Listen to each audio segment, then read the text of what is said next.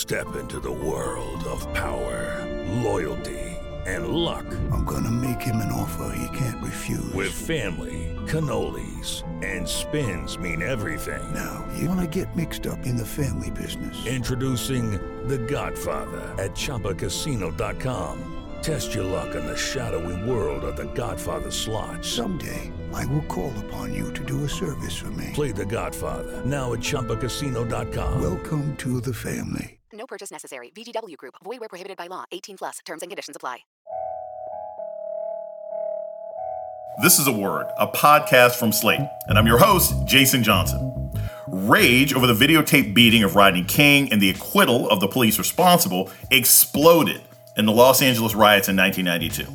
It was a moment that transformed the way many Americans viewed police and the justice system. Who's going to protect our life? Like, who's accountable to the law then? Like, if we have this on tape and it still doesn't matter, then does the law actually matter? Why should we respect the law? Looking back on the LA riots with Slow Burn host Joel Anderson, coming up on a word with me, Jason Johnson. Stay with us.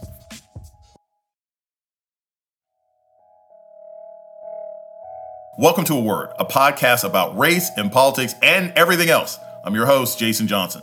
It's impossible to understand the history of race and police brutality without the Los Angeles riots of 1992 and the events that led up to them. Rodney King, a black motorist, was beaten and kicked by four LAPD officers after a traffic stop in the spring of 1991. Look, King wasn't the first or the last black man to endure a police beating. Unlike many similar incidents in that era, though, this assault was filmed by a bystander. The tape went the 90s version of viral, and the police were arrested and charged. But months after that videotape ignited a national debate, the officers were acquitted of all charges. Hours after the verdict, the city erupted in protest and destruction that lasted for almost a week.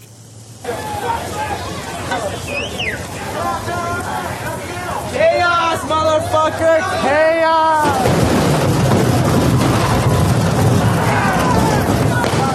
When the smoke cleared, more than 60 people had been killed, most of them African American. Thousands of people were arrested, and there was millions of dollars worth of property damage. Decades later, Americans are still dealing with the legacy of the LA riots. And they're the centerpiece of the latest season of Slate's Slow Burn podcast. Veteran journalist Joel Anderson is the host of Slow Burn Season 6, The LA Riots, which premiered this week. And Joel Anderson joins us now. Joel, welcome to A Word.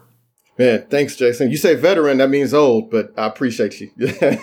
Why do you think now, 2021, is a good time to revisit the LA riots and, and the Rodney King beating? Well, I, will say that originally the plan wasn't to necessarily make it, you know, of this moment, you know, and slow burn is a little coy. Like, you know, obviously it parallels events that have happened in American history uh, with things that are going on today. Um, but there absolutely was an element of that as we were going through America's so-called racial reckoning following the George Floyd video. You know, this started to come up and it has some real resonance given the last few years from Trayvon to Alton Sterling to Walter Scott and so on. But, but in truth, I'd been thinking about telling this particular story for a couple of years now going back to when I worked on the third season of Slow Burn, which was about the deaths of Biggie and Tupac. And it was about how law enforcement all around the country, but particularly in LA and South Central LA, just ramped up its offense against black communities that were suffering at that time. And so it obviously has all, all these things tie back today, like the things that are happening today. Like all you got to do is go back 30 years ago and see that a lot of the same things were going on and people were having a lot of the same concerns about police overreach, police being unaccountable for brutality, things like that. So um, obviously the timing is right, but I'd been thinking about it, a, you know, a long time before this. Do you have any personal memories of that time, like looking at you know things on the news or talking to your parents as a kid when this was happening?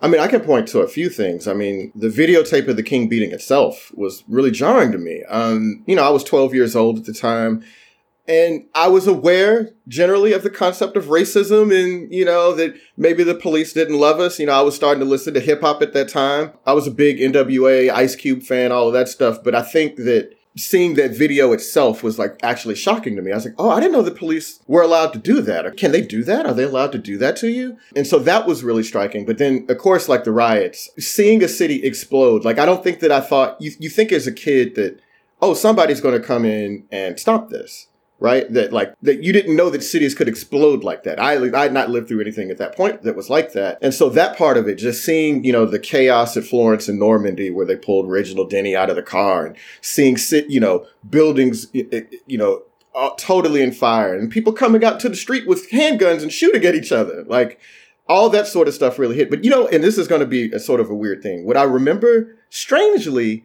the most is the season premiere of a different. I was world. about to say the same thing. Yeah, yeah, yeah. Talk about that. Talk about that. Yes. Yeah, well, that was one of my favorite shows at the time. And they start the first two episodes, Dwayne and Whitley, the main characters, on a honeymoon. And like they get stopped, their car stops and they get caught in the middle of these riots. And I just remember thinking like, wow. Oh my God. What happened?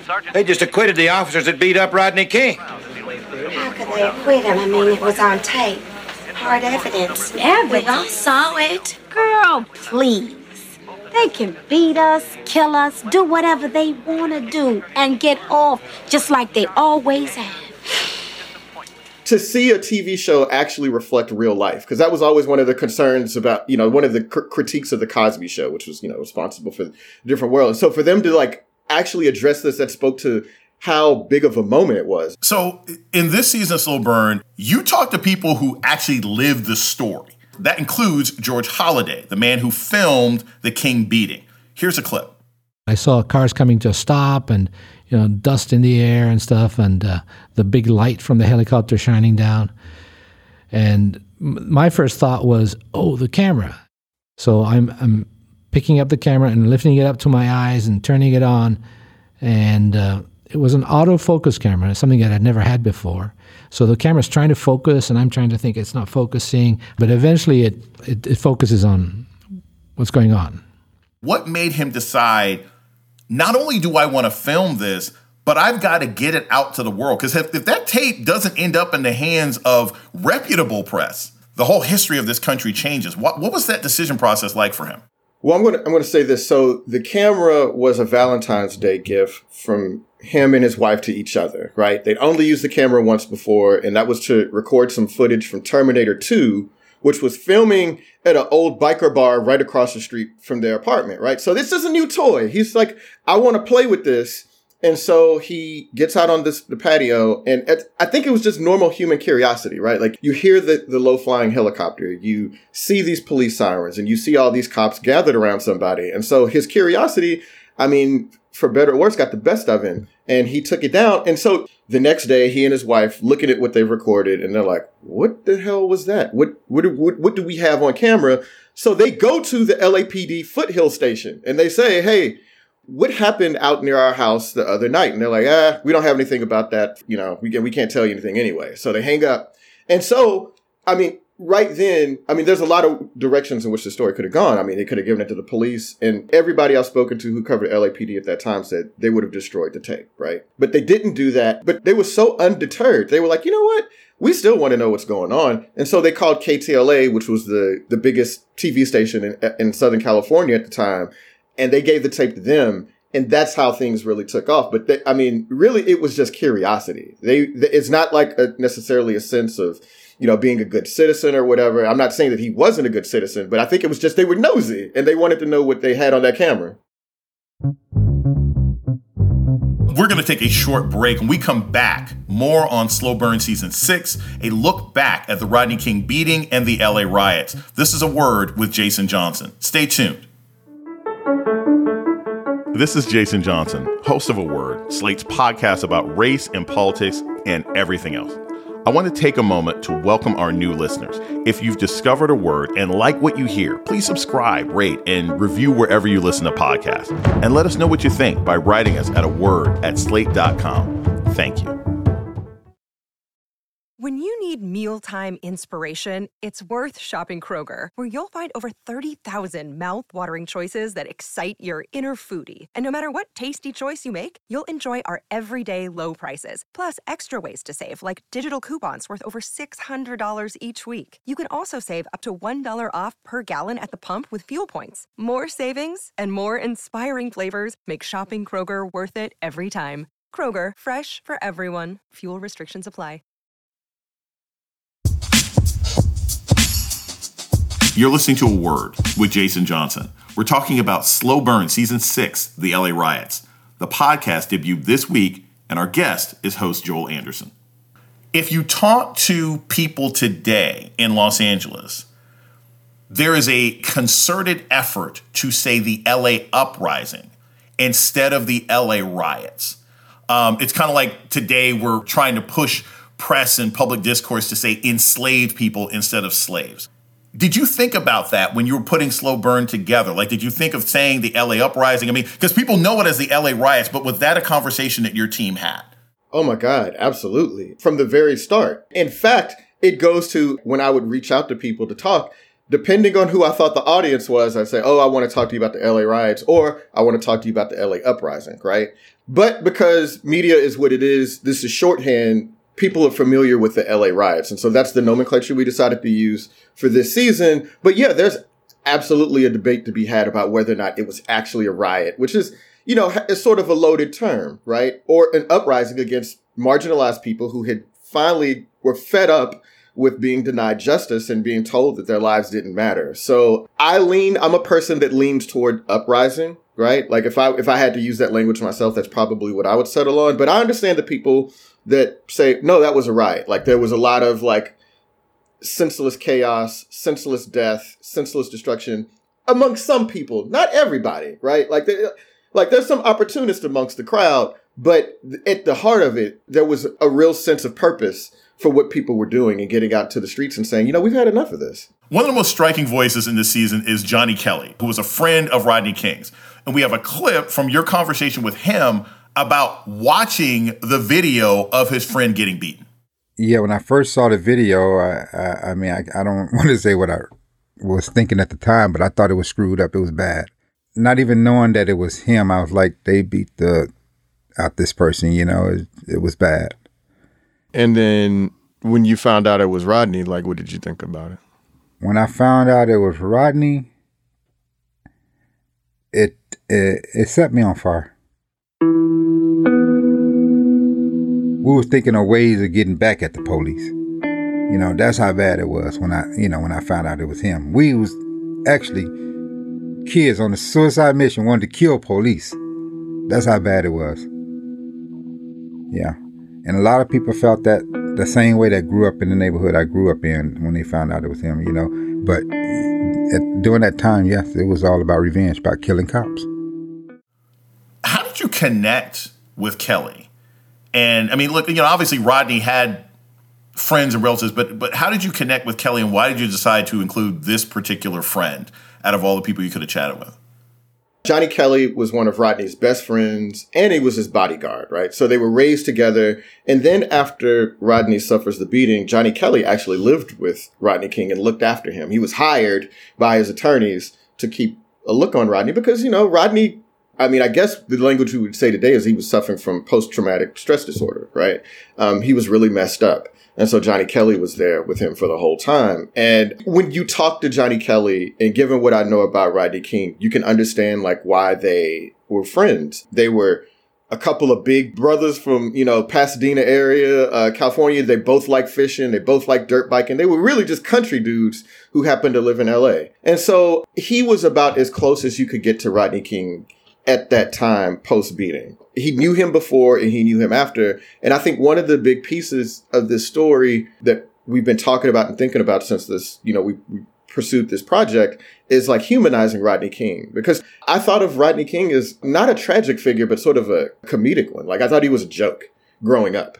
You know what I mean? Like we made fun of him and can y'all, can we all just get along? And I, I saw him on Celebrity Rehab with Dr. Drew, you know, like a decade ago or whatever. And, and so I just thought of him as a joke. And as I'm coming back to this work, and I'm like, okay, we have an opportunity to find out who he really was and get to the heart of him and humanize him in a way that I don't think that I've seen in a lot of other projects or when people talk about this story. I remember being influenced by the press and thinking that he wasn't a great guy. And I remember feeling like, I mean, the cops are bad, but I don't know if I want Rodney King to be my neighbor either. What do we know, you know, when you were talking to people about this, what do we know that the media got, say, extra wrong at that time about what happened and about Rodney King, and what did they get right? Well, I mean, I think there's a couple things at play here. One, I guess what happens when a black person is victimized, whether it's by police or somebody else, to make them have to defend them own selves, right? And so it was really easy to sort of caricature Rodney King because he had been to prison before, right? Uh, and after that, he did have repeated run-ins with the law. I mean, from domestic abuse to DUI, all these other things. So in some ways, it was fair to say that he was a troubled person. But I think the thing that media didn't do and probably still couldn't necessarily do today was empathize and humanize him. Like some of the problems he was having as a result of, in addition to, you know, the trauma he had of growing up, he had an abusive father, an alcoholic father. So he had that to deal with. But after that, I mean, once you get your ass kicked on camera like that, there are plenty of people that I've spoken to that knew him that said if Rodney King had been a smaller person, he probably would have died, right? Like he was beat up really bad. And so, like, to recover from that and to try to co- recover from that with all these other things going on, the alcoholism, he had not great impulse control. And so it was really easy to sort of villainize him. But I think that people, you know, one thing media didn't do is like sort of contextualize like the source of all these issues. They didn't say, well, Rodney King is a problem. You know, he's having all these problems, but they didn't say why. This is a guy that clearly is suffering in the wake of suffering a huge uh, national embarrassment. I mean, he was really embarrassed about getting beaten like that on camera. Can you tell our audience a little bit about the Latasha Harlins story and how that played into the LA riots? For sure. Yeah, no, I'm, I'm, glad you said that. So, a couple weeks after the Rodney King beating, uh, Latasha Harlins, 15 year old black girl, lives around the corner in South Central LA, goes into a convenience store and was accused of stealing a bottle of orange juice by the woman behind the counter, a Korean immigrant named Soon Ja Du. In only a few seconds, the confrontation escalates to the point where Soon Ja Du shoots Latasha in the back of the head. And so it was not a huge story nationally at this point, right? Like, because, you know, this is not a, a common occurrence, but it's not an infrequent occurrence that there's some sort of a fight and murder involving, you know, shopkeepers and black people in South Central LA. But when the trial came around and the surveillance tape from the convenience store comes out and it shows, literally shows Soon Ja Du holding a gun, aiming it at the back of a 15 year old girl's head and shooting it, pulling the trigger, like that really inflamed a lot of people. And so, like, just think about that. Like, I've told you these basic facts about the case. Well, what if I told you the jury found Soon Ja Du guilty of voluntary manslaughter? The judge does not sentence her to any jail time, right? And it's such a huge miscarriage of justice in that way, right? Black people who have been living in the city for years and have seen so many acts of brutality and just like this remorseless violence against them. And you can't even get jail time for something like that. Of course it, it inflamed people. And I would argue, and having talked to the people that we have, that the shooting of Latasha Harlins played as much of a role in why LA went up in flames as Rodney King it's viscerally jarring. Even today, like I've had to look at that video to write these scripts and stuff and to report. And it's shocking to see a girl just get shot in the back of the head and fall to the ground like that. It's just, it's really heartbreaking. It's as bad as any of the videos that we see today, like the Philando Castiles, the George Floyds. It's like, you know, it's pretty damn bad. Latasha Harlins is really, as you're saying, the catalyst to the level of anger and frustration that people felt so that, you know, yeah, the flame was already starting with Latasha Harlins. It was Rodney King that sort of lit the match. I, I, I want to ask about this as you're talking to people who were, again, living the experience of the riots. One of the other things that I remember getting from it is all of these discussions. Was the first time that I remember public discourse about Black Asian relations. Did you have the opportunity to talk to any members of the Korean American community about how their lives or how they perceive what happened in Los Angeles?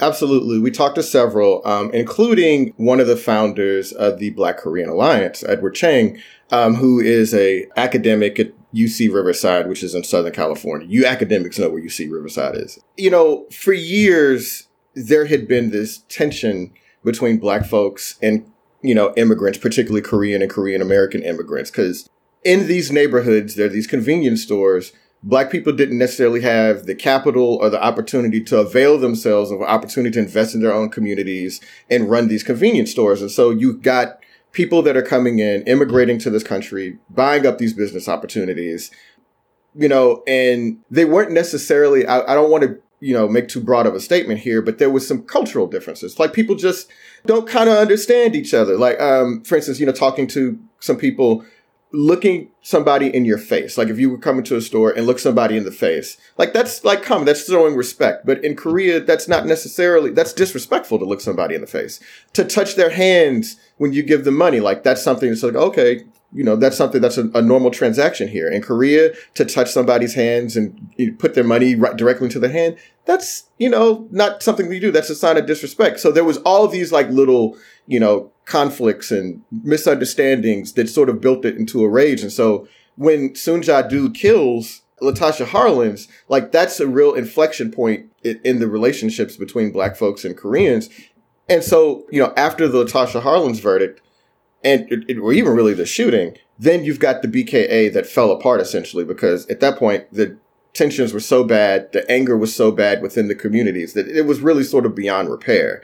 Um, but yeah, it was sim- it was symbolic of a, a diversifying city, a diversifying area, and people are fighting for these resources and they want to be heard and they're trying to stake their claim to the American dream or whatever. And of course, you know, minorities, people from marginalized communities have very limited resources and they're fighting against each other for it instead against against white folks, right? We're going to take a short break. We come back, more on Slow Burn Season 6, the LA riots with Joel Anderson. This is a word with Jason Johnson. Stay tuned.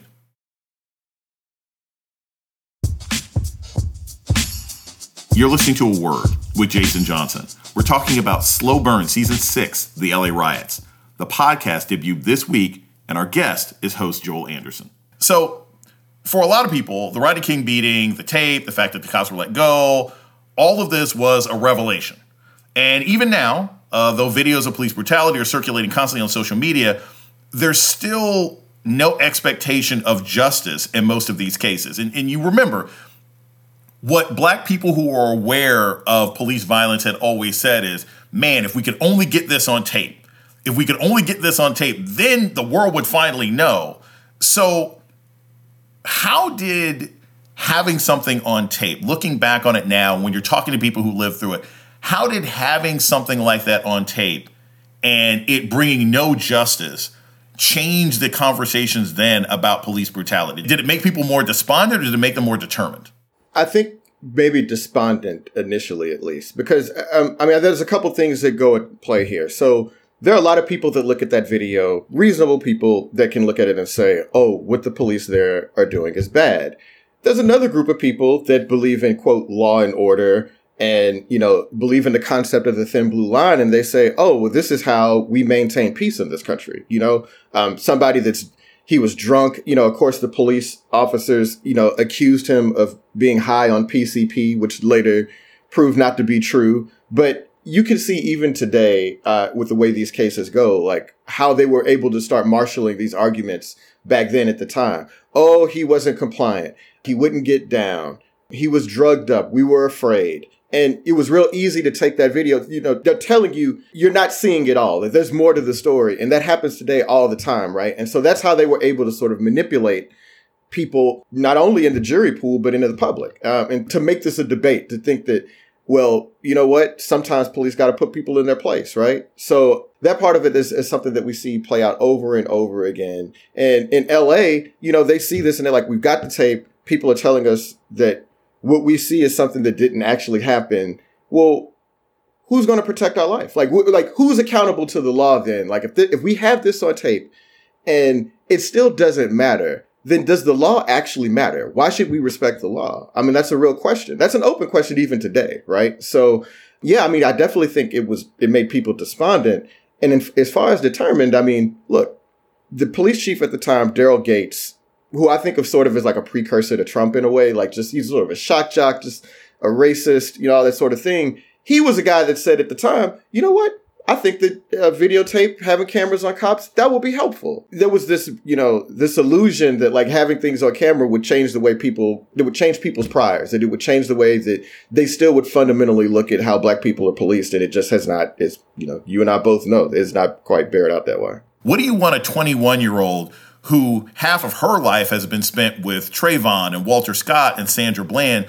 What do you want her to get from this podcast about the LA riots? I mean, I think one thing is that none of these debates, none of these issues are new. Like, you know, these are things that have been going on generation after generation and that it takes sustained effort, activism, political action, whatever, to try to hold people accountable. And gradually, we've been able, you know, there was a conviction. Derek Chauvin went, you know, went to prison and was convicted. But I definitely think that, like, knowing that this is not new and that it requires just determination, man, that, you know, the, the fight to hold police accountable for the violence they inflict upon black and brown communities is still going on. I mean, I hate to say it, but it'll probably be going on the rest of our lives. And so you, you can't get tired. You can't think things have changed. Like whenever, whenever we ease up, you know what I'm saying? People are willing to pull us backwards. And so um, I think the one thing about this is that you look at this and people were just really naive about what this might mean for the country or what it might, that this might change everything. We've got it on tape. The officers were indicted. Uh, we put them on trial. Even, you know, later the officers were convicted in a federal trial, right? But you know, all these things that like you think that are going to be landmark events and that are going to really be an inflection point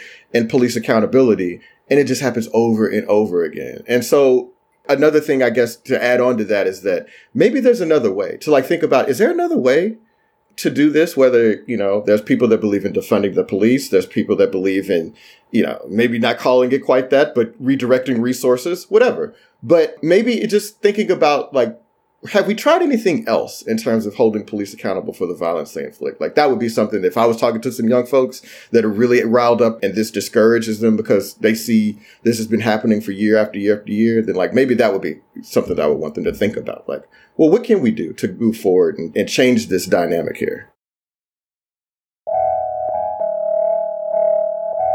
Joel Anderson is a veteran journalist and the host of Slate's Slow Burn Season 6, The LA Riots. It premiered this week and is available at Slate or wherever you listen to podcasts. Joel Anderson, you know I love talking to you, man. Thanks so much. Man, appreciate you saying that. My mama gonna be so hyped uh, that I talked to you. So thanks so much for having me on, though, for real. And that's a word for this week. The show's email is a word at slate.com. This episode was produced by Jasmine Ellis. Asha Saluja is the managing producer of podcasts at Slate. Gabriel Roth is Slate's editorial director for audio. Alicia Montgomery is the executive producer of podcasts at Slate. June Thomas is senior managing producer of the Slate Podcast Network. Our theme music was produced by Don Will. I'm Jason Johnson. Tune in next week for Word. Hey guys, it is Ryan. I'm not sure if you know this about me, but I'm a bit of a fun fanatic when I can. I like to work, but I like fun too. It's a thing. And now the truth is out there. I can tell you about my favorite place to have fun Chumba Casino. They have hundreds of social casino style games to choose from, with new games released each week. You can play for free anytime, anywhere and each day brings a new chance to collect daily bonuses. So join me in the fun. Sign up now at ChumbaCasino.com. No purchase necessary. VGW. Void were prohibited by law. See terms and conditions. 18 plus.